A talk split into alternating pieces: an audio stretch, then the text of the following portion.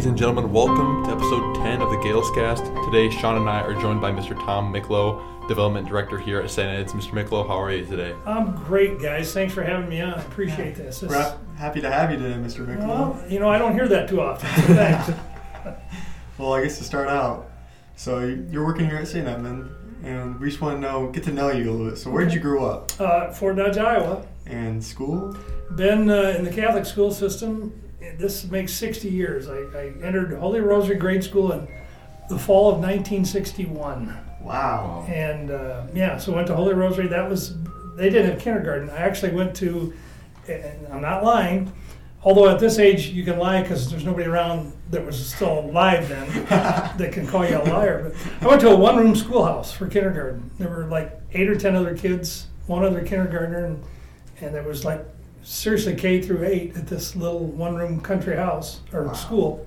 So then went to Holy Rosary, went to went Saint Edmond, then graduated in nineteen seventy-three. Um, have always kind of been around assisting with Saint Ed's, always been a part of it.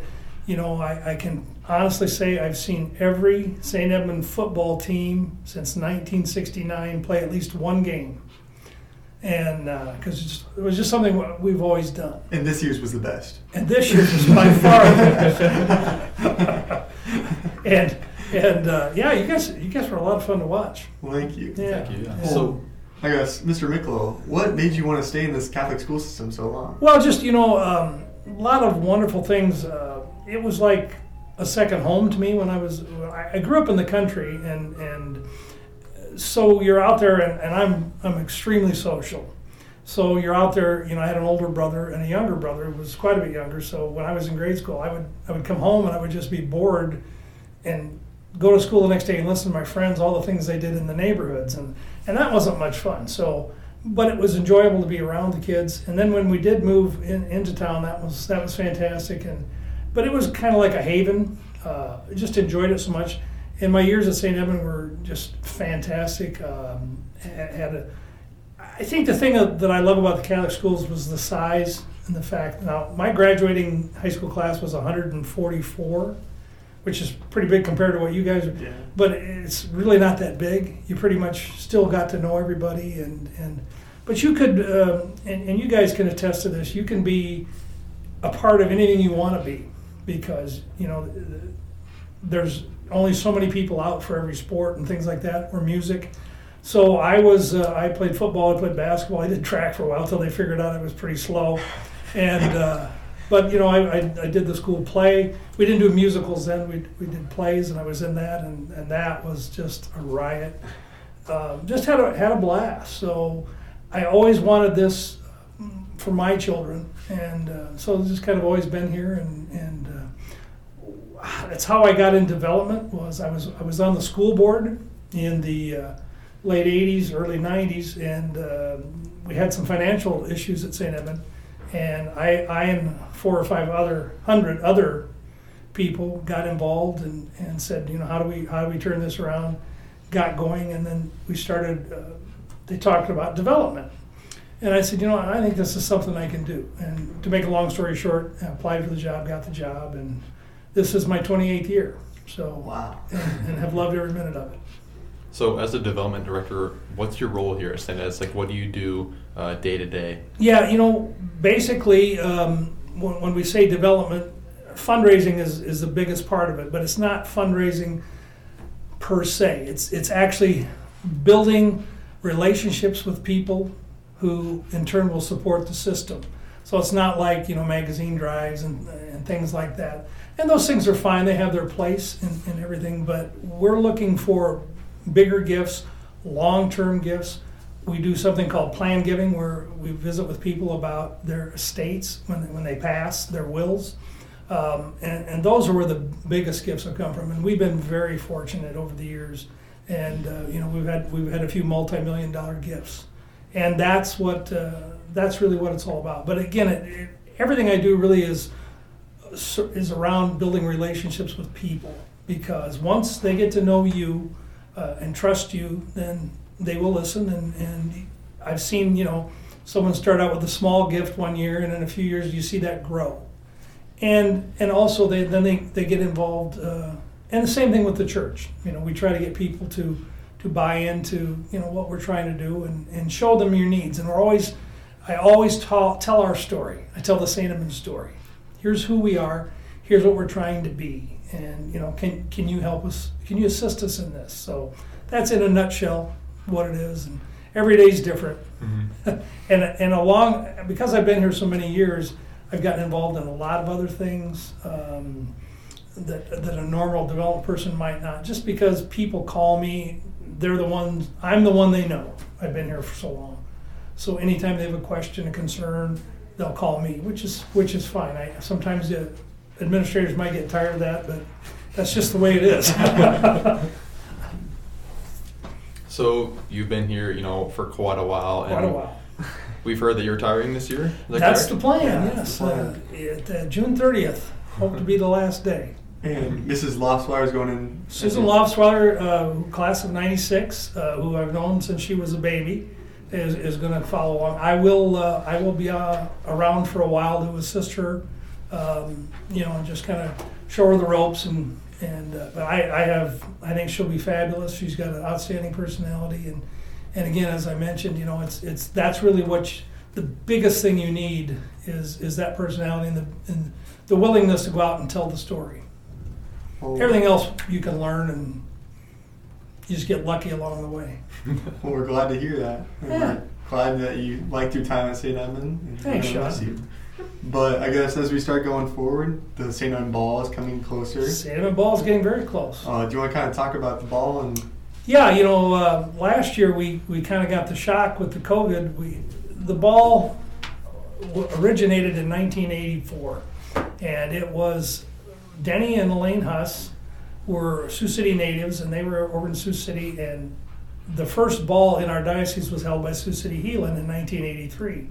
And they attended it and saw it and saw how it functioned and saw the money that it raised. And they came back and talked to their good friends John and Connie Brunner and said, you know, we should try to do something like this at Saint Edmond. And they did, and uh, very successful, raised fifty thousand dollars the first year. And a lot of people said, well, yeah, you know, you'll never be able to do that every year. And they were right. The next year they raised sixty, and it's been going on ever since. And wow.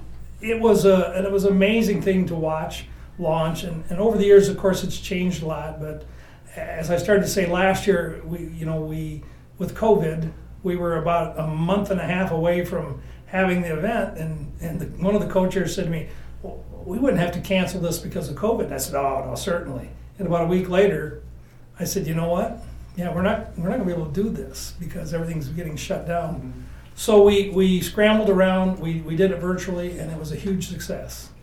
And so as we came into this year, you know, we made the decision early on, uh, the chairs this year, Jeremiah and Jenny Condon, and Tommy and Danielle Pingle, we sat down in January and said, okay, look, it doesn't look like it's going to let up. The diocese is saying, you know, nothing before May first. We're going to follow that edict, and uh, we'll just plan to do it virtually again.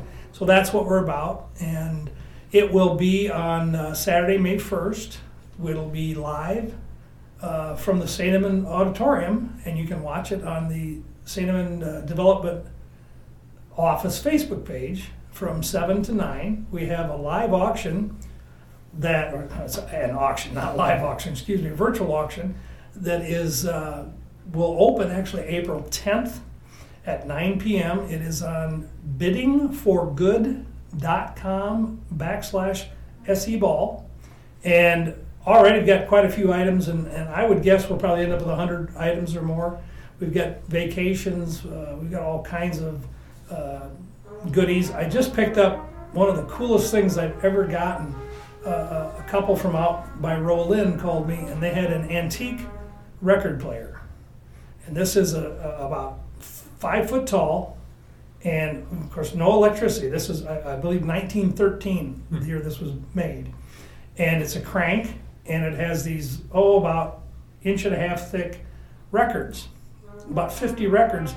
And, and an arm that you, you crank this up, and that's the power. You sit the stylus down, and it's a speaker that'll blow your ears out. It's, you can't believe the sound. It's original. It's it's in immaculate shape, and uh, you know they just uh, they'd had it for a long time and, and didn't have a use where they wanted to donate it. And so I think that'll I think that'll be a cool item. Everybody who's seen it has, has said, you know, that looked great in my house, and it really would look great in anybody's house. It's it's just a, it'd be a cool thing to just sit around and talk about, and uh, a conversation piece. Yeah, so definitely. Sounds like a, they're gonna have to battle you for it. They might have to. They might have to. My wife might have other ideas, but, but well, yeah. I'm glad to hear about the ball. And as we start to get close to the end of this episode, we have three questions that we like to ask. Okay, here we go. With the first question being, who is a role or mentor that has inspired you throughout your career? Boy, there's just there's so many of them, Sean. I, I wouldn't know where to start. But the first one I would say was Sister Mary Joel Colmer, who was my fourth and fifth grade teacher way back in Holy Rosary. She was an amazing lady.